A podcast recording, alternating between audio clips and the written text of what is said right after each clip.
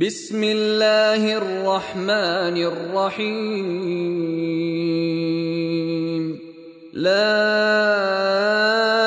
أقسم بهذا البلد وأنت حل بهذا البلد ووالد وما ولد. لقد خلقنا الإنسان في كبد أيحسب أن لن يقدر عليه أحد؟ يقول أهلكت مالا لبدا. أيحسب أن لم يره أحد؟ ألم نجعل له عينين ولسانا وشفتين؟ وهديناه النجدين فلاقتحم العقبة وما أدراك ما العقبة فك رقبة أو إطعام في يوم ذي مسغبة يتيما ذا مقربة أو مسكينا ذا متربة ثم كان من الذين آمنوا وتواصوا بالصبر وتواصوا بالمرحمة. أولئك أصحاب الميمنة. والذين كفروا بآياتنا هم أصحاب المشأمة. عليهم نار مؤصدة. Sura Al-Balad, ang lungsod. Sa ngalan ng ala, ang mahabagin, ang maawain. Isinusumpa ko sa lungsod na ito, ang Maka, at ikaw ay isang malaya na nananahan sa lungsod na ito. At isinusumpa ko sa nagsilang at ng kanyang isinilang. Katotohanan, aming nilikha ang tao sa pagpapasakit Inaakala ba niya na walang isang makapangyarihan na makapananaig sa kanya?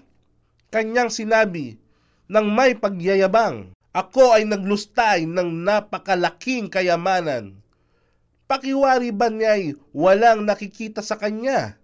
Hindi ba namin nilikha para sa kanya ang dalawang mata at ang dila at dalawang labi at ipinakita namin sa kanya ang dalawang landas, mabuti at masama. Subalit hindi siya nagsikap upang tumahak sa matarik na landas ng pagpapakasakit.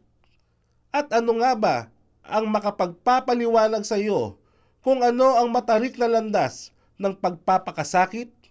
Ito ang pagpapalaya ng alipin.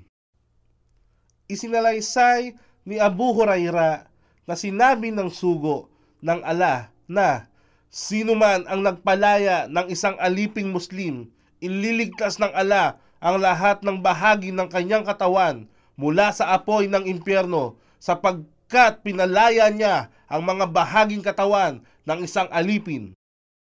Sahi Bukhari, Volume 3, Hadith bilang 673.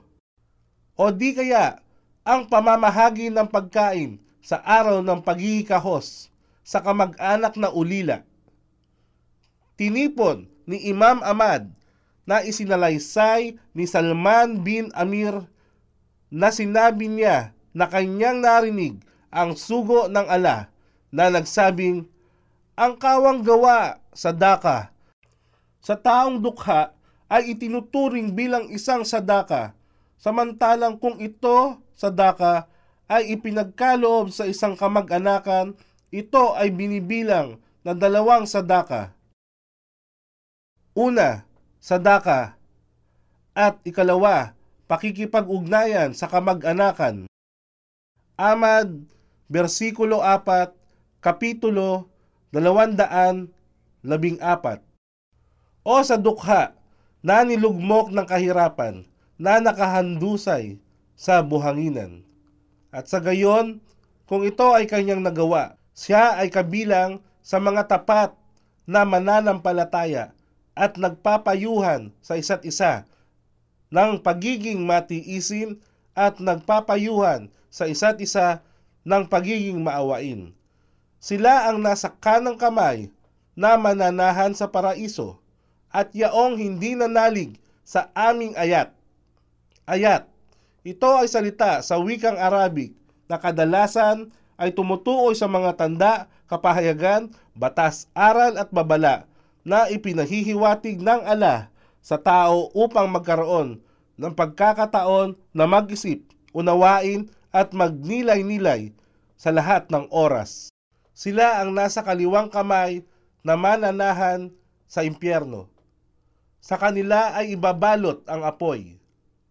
Binigkas ni Ibn Masud ang ayana ito at pagkaraan ay nagsabi, Yaong itatapon sa apoy ng impyerno, bawat isa sa kanila ay ilalagay sa magkakahiwalay na tabut, kahon ng apoy, upang hindi niya makita ang sino mang pinarurusahan sa apoy ng impyerno maliban sa kanyang sarili lamang. Tafsir Ibn Kathir, Tabari at Kurtubi